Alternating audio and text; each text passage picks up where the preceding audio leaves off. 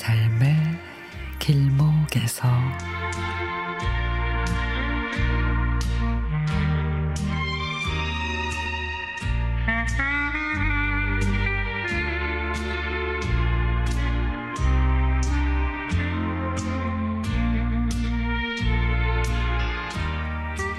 엄마는 90세이신데 3년 전부터 셋째 누나와 함께 살고 있습니다.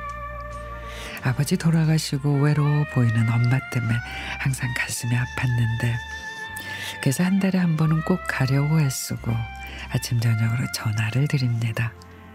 그래도 누나와 함께 살기 시작하면서 엄마는 더욱 건강해지고 목소리도 밝고 기억력도 좋아지시고 음식도 아주 잘 드신다고 합니다. 요즘에는 복지센터에 다니시는데 그림을 그리기 시작하셨다고. 근데 그림이 유치원 어린이 그림 같습니다. 그래도 내 휴대폰 바탕 화면으로 지정해 두었습니다. 엄마는 잠이 안 오면 물감을 짜서 그림을 그린다고 하십니다. 우리 집 황소나 밤나무 그리고 딸의 얼굴도 그린다고 합니다. 그린다고 합니다. 오늘도 엄마에게 전화를 했습니다. 엄마는 내가 말을 할 때마다 그렇게 라고 하십니다.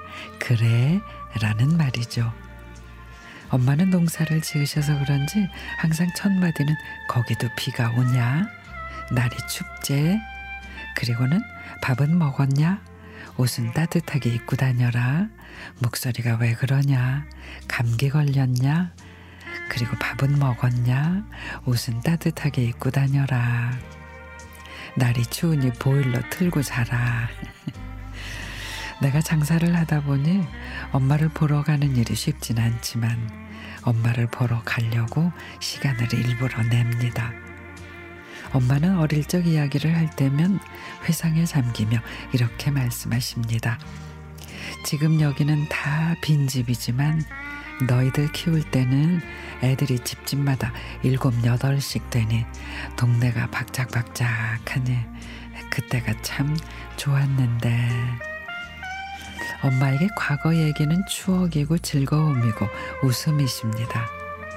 엄마와 과거로의 시간 여행을 하자면 시간 가는 줄 모르게 좋습니다.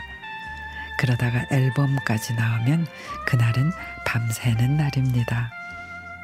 이렇게 엄마하고 추억거리를 꺼내볼 수 있다는 게 얼마나 행복한 일인지 모릅니다.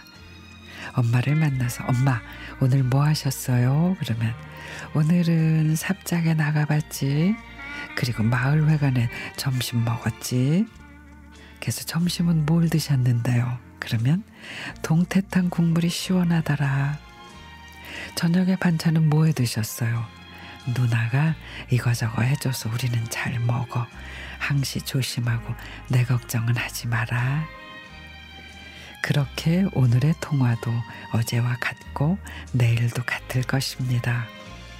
그래도 나는 이 통화가 연애 시절 연인과의 통화보다 더 가슴 떨리고 기다려집니다. 엄마, 다음 주에 갈게요.